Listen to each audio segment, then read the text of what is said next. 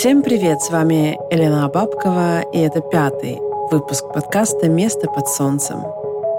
Сегодня я хотела бы поговорить э, о Калифорнии, Лос-Анджелесе и Голливуде.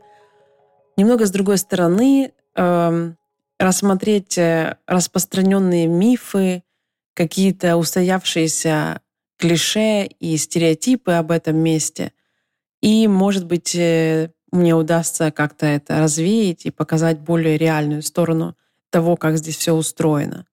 А я немного разберу вообще представление людей, э, у которых сложился некий ассоциативный ряд, который они представляют, думая о Калифорнии или, например, собираясь приехать сюда.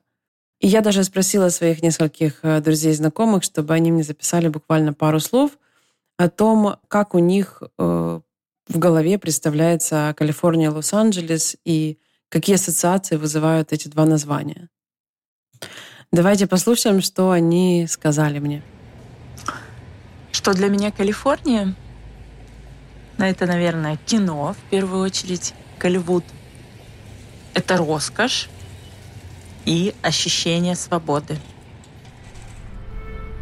Э, значит, три вещи, которые у меня ассоциируются с Лос-Анджелесом. Это э, красивые закаты, это возможности, и третье — это арт и искусство. Лос-Анджелес. Ну, это такой собирательный образ будет у меня. Для меня это, это невероятное место — связанная с искусством, с музыкой, с, э, с возможностями реализации себя, с невероятной архитектурой, необычной историей, неординарными личностями и, естественно, интересными персонажами. Это место, в котором хочется жить. Как-то так. Ну а теперь давайте пройдемся по самым распространенным мифам и стереотипам о Лос-Анджелесе и Калифорнии. А, я думаю, в первую очередь стоит поговорить о деньгах, потому что это один из таких очень ярких, э, точных, четких стереотипов, который прослеживается. Есть убеждение, что нужно быть богатым, чтобы жить в Лос-Анджелесе. И у меня тоже это убеждение было, и я до того, как я решилась переехать, я все время думала, что я вот-вот заработаю, я соберу, скоплю достаточное количество денег, чтобы приехать и очень хорошо себя чувствовать, э, смотреть уверенно в свое будущее и желательно не работать какое-то количество времени. Но у меня это не получилось. Я уехала сюда раньше, чем смогла скопить эти деньги. И, конечно, здесь желательно иметь больше финансовых возможностей, и это и не только здесь это желательно. Но при этом здесь можно жить с очень разным бюджетом. Слоев населения и уровней жизни здесь очень много, очень большой спектр. От самого низа до самого верха и в бесконечность наверх. И сравнивать уровень зарплат э, и денег вообще некорректно с другими странами. Калифорния — это вообще самый дорогой штат Америки. И соотношение зарплат и цен здесь все-таки сбалансировано. Поэтому богатым быть не обязательно. Ну, очень хочется, я понимаю, но это не обязательно. Можно жить практически на любой бюджет. Кстати, у Калифорнии есть прозвище Golden State, а, которое переводится как «золотой штат». А, оно осталось еще со времен золотоискателей, и в принципе штат до сих пор соответствует этому статусу, а, только уже в таком метафорическом смысле. Количество богатых людей, конечно, здесь э, зашкаливает на квадратный метр, и чувствуется очень много где вот это вот роскошь, э, богатство и большие деньги. Но, опять же, подчеркну, что да, здесь можно жить на любой кошелек, практически на любой, конечно. Все относительно. И приезжие люди иногда падают в обморок от цен. Но я могу посоветовать один лайфхак, который помогает очень сильно. А, сразу же, как только вы попадаете сюда, забывайте, пожалуйста, конвертацию своей валюты и никогда этого не делайте, чтобы не получить психологическую травму. Э, просто спокойно смотрите на цены в долларах, и тогда все будет не так страшно и вполне себе подъемно. А второе по популярности распространенное представление о Калифорнии и Лос-Анджелесе это то, что кино — это главная индустрия. На самом деле экономика Калифорнии занимает пятое место в мире, четко между Германией и Великобританией. И обратите внимание, что это экономика штата Калифорния. А, и, соответственно, киноиндустрия составляет лишь какую-то часть этой экономики. Еще есть э, большой технологический сектор, э, которым все знают, это Кремниевая долина. Потом идет виноделие. 80% э, вина в Америке производится именно здесь. И плюс калифорнийское вино достаточно известно в мире, и, соответственно, это серьезный экспорт. А также большинство фруктов и орехов, которые ест э, вся Америка во всех штатах, произрастает именно в Калифорнии.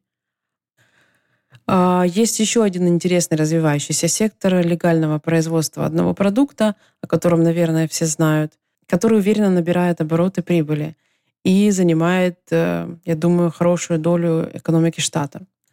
Здесь шефы, виноделы, разработчики технологий имеют такой же звездный статус, как актеры кино и ТВ. Одним словом, не единой киноиндустрии живет Калифорния. Отсюда, кстати, вытекает еще один распространенный стереотип о том, что здесь на каждом углу актеры или съемки кино.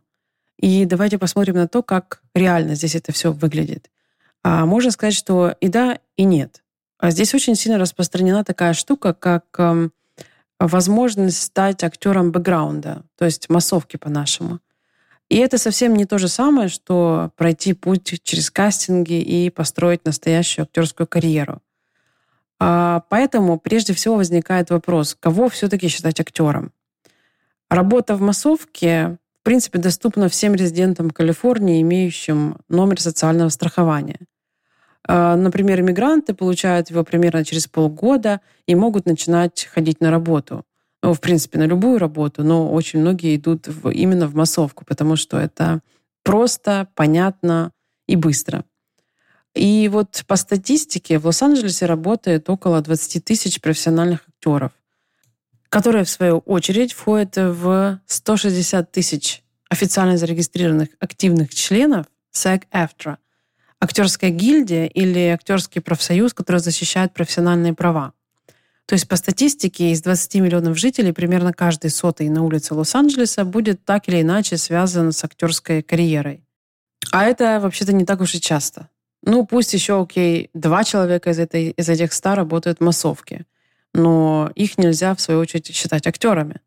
Поэтому, собственно, один человек из ста, да, действительно является профессиональным актером, снимается в кино, и вы понимаете, да, что 99 человек а, занимаются чем-то совершенно другим и, наверное, не менее интересным. Да, про съемки можно еще сказать, что киносъемки здесь действительно происходят э, на каждом углу, и их э, всегда видно издалека, я уже об этом немножко рассказывала. То есть, если вы увидите частично или полностью перекрытые улицы города и большое количество каких-то грузовиков с аппаратурой, то да, здесь происходят съемки. И, в общем-то, это все, что можно увидеть со стороны. Поэтому этот стереотип о Лос-Анджелесе в реальности выглядит совершенно по-другому. И, может быть, из-за этого у некоторых людей наступает некоторое разочарование, когда они сюда попадают, потому что им сразу кажется, что они как будто бы на какую-то голливудскую киноплощадку должны попасть. А это не так уж и легко, как выясняется. Окей, okay, ну чтобы закрыть уже эту тему, я еще хочу поговорить о таком стереотипичном представлении о голливудском гламуре, а, который здесь многие люди ожидают или многие себе представляют. Ну, в общем, есть такой некий стереотип, что здесь все им пропитано от и до. И на самом деле его нельзя пощупать и почувствовать, в него вообще нельзя окунуться, будучи туристом и сходив, например, в одно из самых раскрученных мест на планете, Walk of Fame – потому что вы, скорее всего, там окажетесь э, обутым в шлепке и панамку, и среди тысяч таких же фотографирующихся на звездах туристов. Ну, в общем, Аллея Славы — это одно из самых непопулярных мест среди местных жителей. Ну, хотя, если присмотреться, там тоже есть свой особый вайб. И я, например, иногда там специально проезжаю, чтобы вновь э, ощутить вот эти вот первые впечатления, какое-то ностальгическое чувство поймать. А, я просто первый год жила в Голливуде и буквально в двух шагах от Холливуд-бульвара. И у меня сложилось довольно такие романтические, точнее сентиментальные отношения с этим районом, потому что я там начинала и делала свои первые шаги. Давайте я немного нарисую картинку того, что ждет э, человека, который приезжает в Голливуд. А в первую очередь это толпы людей, неожиданные для нюха резкие запахи. Особенно резким является мексиканский такой сумасшедший сильный запах сосисок в беконе с луком, жареный прямо на обочине. Э, это очень странно, и при этом непонятно, кто это покупает, но почему-то торговля, видимо, как-то движется, идет, и это все популярно. Плюс туда же примешивается запах марихуаны, такой стойкий и очень яркий. А вокруг ходят сплошные супергерои и фрики. А еще примешиваются к ним товарищи такого бомжеватого вида. Ну, в общем, все как и должно быть в одном из самых раскрученных мест в мире. Абсолютное торжество маркетинга и рекламы, дешевых развлечений, всяких секундных низкосортных вау-впечатлений. Но при этом там все равно очень много истории. И если быть очень внимательным, можно увидеть потрясающие детали и закоулки. Э, в каждом доме в разные времена происходили какие-то интересные события.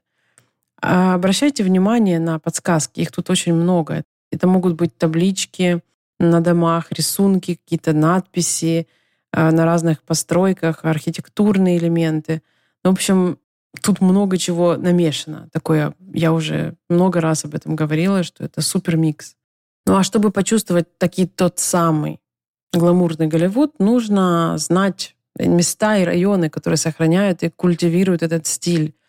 Когда-нибудь я, наверное, расскажу об этом. Я даже думаю о том, чтобы сделать такой как бы гайд а, по самым таким интересным голливудским местам, например. Ну а самый простой способ почувствовать этот голливудский дух — сходить в кинотеатр прямо в Голливуде. Это может быть китайский кинотеатр, э, который был построен в 1927 году, и там потрясающе красивая архитектура и внутри, и снаружи. Э, невероятный дизайн. В общем, да, там можно очень сильно впечатлиться и вообще забыть о том, что вы пришли в кино. А также там есть Dolby кинотеатр, в котором проходит церемония «Оскар» последние много лет. И, наверное, самый интересный, не знаю, сложно сказать, что он самый, он просто тоже безумный, классный, это «Эль Капитан», в котором проходят, по-моему, сейчас все премьеры Дисней. Ну, возможно, не только они, но я вот их замечаю там постоянно. Кинотеатр здесь строят для того, чтобы впечатлять, чтобы воплотить в себе вот эту вот роскошь и звездный гламур. То есть если вы туда пойдете, то вы хотя бы приблизительно почувствуете вот эту вот, этот масштаб Голливуда, вот эту атмосферу. Ну, то есть, если нет возможности пробраться куда-то более глубоко из-за кулиса Голливуда, то просто сходить в кинотеатр уже будет достаточно для того, чтобы понять, о чем это все.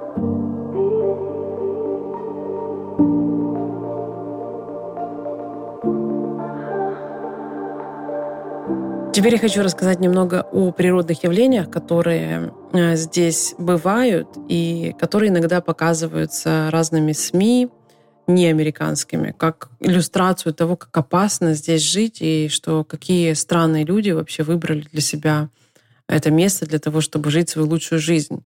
А, ну да, в первую очередь это землетрясение, потому что Калифорния находится в очень сейсмоактивной зоне – и здесь рядом есть э, разлом, который называется Сан-Андреас.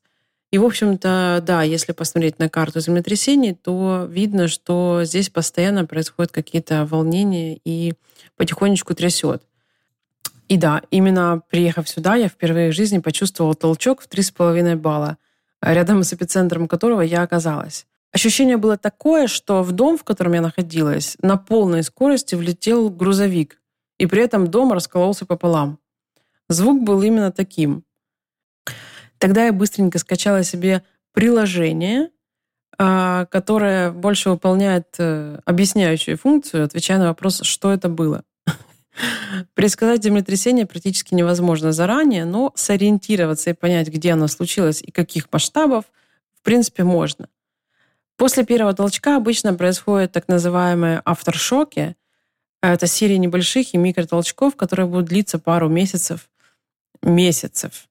не часов, ни дней, ни недель, понимаете? В чем штука? И их практически вообще нельзя никак почувствовать. Но с этим приложением можно будет видеть, где и как часто они происходят. Так вот, для меня стало большим открытием, что хоть штат Калифорния расположен в очень активной зоне, это далеко не самая страшная или опасная зона в мире. Намного веселее жить в Мексике, Японии или на Аляске. И то же самое творится на юге России, и на Кавказе, и в разных регионах Азии и Индонезии. То есть если посмотреть на всю эту сейсмологическую карту мира, то страхи по поводу землетрясений в Калифорнии сильно уменьшаются. Вся планета дрожит и трясется каждый день, каждую минуту. Плюс в Калифорнии последние 30-40 лет строятся дома с учетом этой сейсмой активности. А специальные технологические решения, примененные во время постройки, не позволяют домам складываться как карточным домиком. Плюс хочется отдельно сказать, вы бы видели эти дома. Мне кажется, даже если он упадет, в принципе, он ничего особенного не повредит, потому что строительство здесь это еще одна большая интересная тема, но она не является никаким стереотипом, потому что никто, кроме местных жителей, этого не знает и не видит. А поэтому мы не будем об этом говорить, и у нас останется интрига. Что же не так со строительством в Калифорнии? Еще одно, один природный миф э, о природных явлениях – это смог. Хотя, казалось бы, почему смог – это природное явление, но я сейчас попытаюсь объяснить. То есть, с одной стороны, здесь э, есть нечто похожее на смог, учитывая, какое огромное количество машин здесь э, ездит, и, конечно, они выдают э, в атмосферу достаточно большое э, количество выхлопных газов, но при этом, кстати, хочу подчеркнуть, что здесь же продается самое большое количество электромобилей, более 40% от всех продаж в США. Но чаще то, что принимают за смог, это туман, приходящий с океана. И в некоторых случаях это может быть еще и дым от пожаров, которые тут часто случаются осенью в основном, но иногда это случается и летом, и даже весной. Все зависит от э, какой-то погодной обстановки. А на самом деле территория Лос-Анджелеса настолько огромна, что холмы, горы и долины с одной стороны и океан с другой стороны не дают сильно сконцентрироваться вот этому вот смогу. Его выдувает, и большинство дней вы можете вдыхать слегка влажный воздух, наполненным вообще всем спектром ароматов этого города. Кстати, о запахах и звуках города я, наверное, запишу отдельный выпуск, потому что здесь реально есть о чем рассказать. Ну, в общем, смог — это такой, наверное, все-таки ближе к мифу, чем к реальности. Хотя я думаю, что со мной бы могли бы поспорить здесь очень многие, а, и мы можем это сделать, но, к счастью, я здесь одна, и вот это мое понимание, представление, ощущение от того, что здесь происходит и откуда берутся эти странные такие вот э, облака, скажем так, висящие над городом. Еще один распространенный стереотип – это то, что в Лос-Анджелесе ужасное движение и пробки. Это неправда.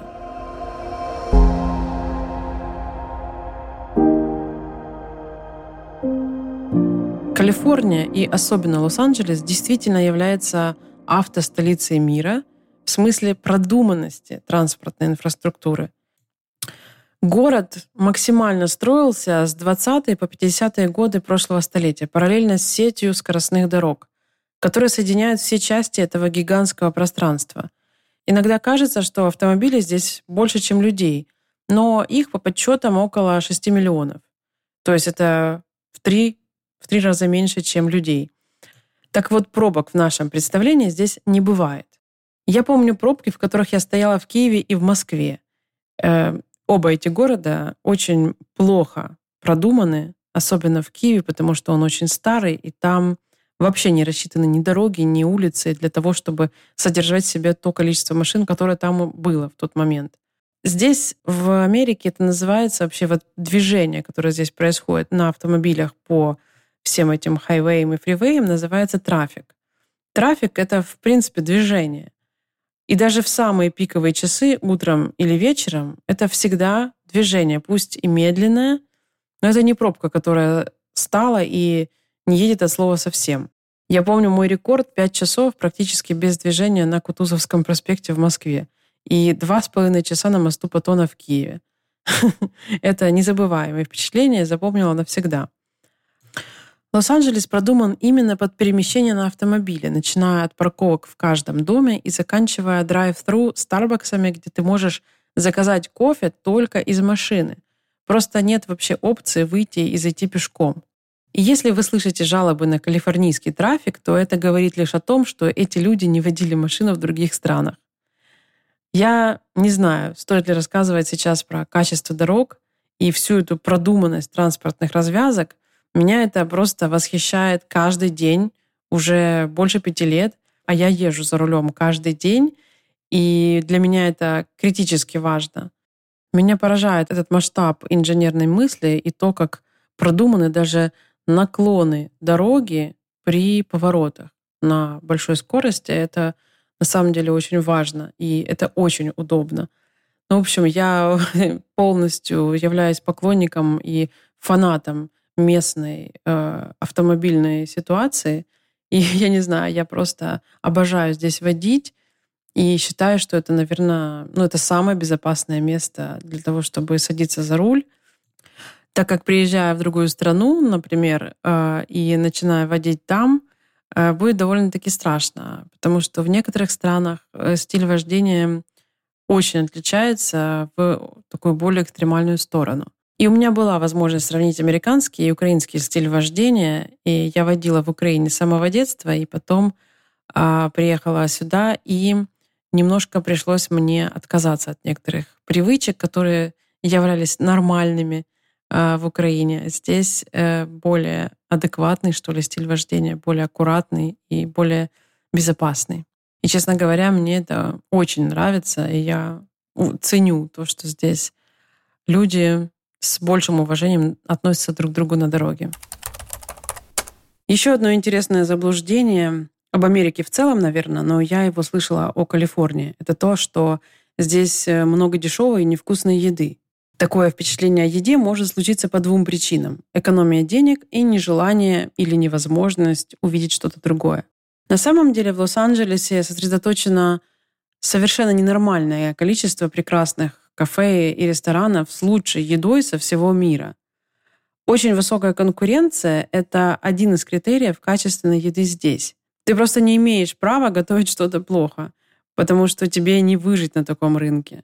Поэтому все стараются от мексиканских фудтраков до ресторанов в Беверли-Хиллз. Если же обращать внимание только на знакомые яркие вывески фастфудов и ходить только в них, то да, может сложиться такое впечатление. Кстати, в Лос-Анджелесе есть один обожаемый местными фастфуд под названием In-N-Out. Он существует с 1948 года, и его рестораны находятся только в пяти западных штатах. Это такой любимый вариант guilty pleasure для местных. Там всегда очереди, и это единственный фастфуд, в который действительно стоит заглянуть. Там ультра короткое меню, плюс фишка в том, что есть такое себе, скажем, секретное меню для своих. А, то есть только для местных. И ты должен знать просто название некоторых блюд, название некоторых э, десертов, чтобы заказать их на кассе. И еще одна отличительная их черта – это то, что картошку, которую они используют, они не замораживают предварительно. То есть они очень сильно этим отличаются от других фастфудов. А вообще давайте я назову вам парочку цифр, которые прояснят ситуацию с качественной едой в Калифорнии в Лос-Анджелесе. А, например, в штате Калифорния находится 90 мишленовских ресторанов, а в самом Лос-Анджелесе около 30 тысяч мест, которые готовят еду. То есть рестораны, кафе, бары и так далее. Здесь очень сложно не стать фудблогером или как минимум фуди, гурманом, человеком, который очень сильно разбирается в хорошей еде и любит что-нибудь интересненькое такое поесть и найти что-то новое. Мой бизнес, кстати, напрямую связан с миром изысканной кухни и шефами, и я за последние несколько лет начала действительно хорошо разбираться в этом деле. И вот следующий мой интерес сейчас направлен в сторону вина — и я присматриваю сейчас школу сомелье, которая откроет мне дверь в этот новый мир вкусов. И похоже, что Калифорния — это просто идеальное место для того, чтобы заняться этим вопросом вплотную.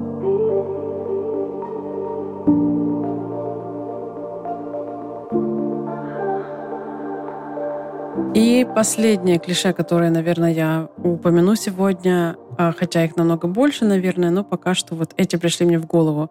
Это неправильное, опять же, представление о том, что Лос-Анджелес, в частности, это курортный город. А, и что в Лос-Анджелесе все бесконечно катаются на роликах вдоль пляжа и серфят на волнах. А по пляжам бегают спасатели Малибу в красных купальниках. Я до сих пор слышу это от приезжих. Э, это такой яркий образ телевидения из 80-х и 90-х. И, возможно, да, многие пробовали или хотели попробовать покататься на роликах, на серфинге, и многие это делали, но уж точно это не является прямо таким стилем жизни большинства. Есть узкая прослойка жителей Венес-Бич, Санта-Моники и Малибу и других городков вдоль всего побережья. И, возможно, эти люди, мне кажется, даже это период должен быть в жизни, когда ты какое-то время посвящаешь вот таким вот э, классным занятиям, да, беззаботным и очень приятным и ярким. И, наверное, просто из поколения в поколение вот эта вот яркая молодежь производит впечатление на тех, кто сюда приезжает, и складывается такая ассоциация, что тут просто толпища людей, которые с утра до вечера катаются, обалдеют от жизни э, и просто бесконечно отдыхают. Но, опять, повторюсь, что это просто такое как бы обманчивое впечатление. Калифорния — это намного больше, чем пляж. Хотя да, пляжи тут сверхъестественно широкие и бесконечно длинные. Но тут есть вообще все типы людей и профессий. Здесь присутствует весь спектр а, человеческих а, занятий и людей в целом. Так что далеко не все целыми днями сидят на досках среди дельфинов, хотя я все еще мечтаю когда-нибудь заняться этим делом. Вот. Но мне кажется, что больше мы все, кто здесь живет, больше мечтаем об этом, чем делаем. Может быть, нам стоит поменять это. Надо, надо просто подумать об этом более серьезно. А еще бывает такая штука, когда ты живешь э, у моря, у океана, и когда это все есть каждый день, и ты знаешь, что, по сути, в любой день ты можешь поехать на пляж, взять доску, надеть э, гидрокостюм, взять инструктора или какого-то своего знакомого — и, в принципе, ты можешь это делать э, ну, когда угодно, то ценность этого как бы падает. И, соответственно, мы просто бесконечно откладываем этот процесс, этот момент. И надо, наверное, сделать какие-то сверхусилия, включить осознанность, чтобы такие это сделать. Чтобы не просто всем казалось, что мы здесь отдыхаем, а действительно мы соответствовали этому. Ну, в общем, это, наверное, размышление человека, который еще не до конца калифорниец, и еще не, не до конца понял, как здесь все устроено. Поэтому это будет в следующей какой-то э, главе моей жизни, когда я наконец-то стану на серфинг и буду там тусоваться с этими загорелыми блондинами с длинными волосами. Ну, в общем, помечтали. Ну что, надеюсь, сегодня мне немного удалось развеять э, несколько мифов или каких-то ложных впечатлений, представлений, точнее, о Калифорнии, Лос-Анджелесе и даже, возможно, немного об Америке. А, конечно, я не могу а, за это количество времени раскрыть эти вопросы полностью, потому что это слишком глубоко нужно нырять, и слишком много есть предпосылок для того, чтобы эти мифы и эти клише вообще, в принципе, сформировались. То есть были какие-то культурные процессы, которые повлияли на восприятие Э, людей, и которые сформировали эти э, представления не совсем точные, не совсем правильные. Очень много здесь идет романтизации разными людьми, и очень много людей э, придумывают себе какие-то иллюзии насчет э, какого-то там места на Земле, которое, не знаю, Земля обетованная, какой-то там край мира — Э, и Дикий-Дикий Запад и прочее. Поэтому здесь очень много всего намешано. Я надеюсь, что хотя бы чуть-чуть мне удалось эту кашу раз, раз, раскидать в разные стороны. Может быть, когда-нибудь еще продолжим, когда накопится достаточное количество наблюдений и выводов о том, как люди себе представляют это место.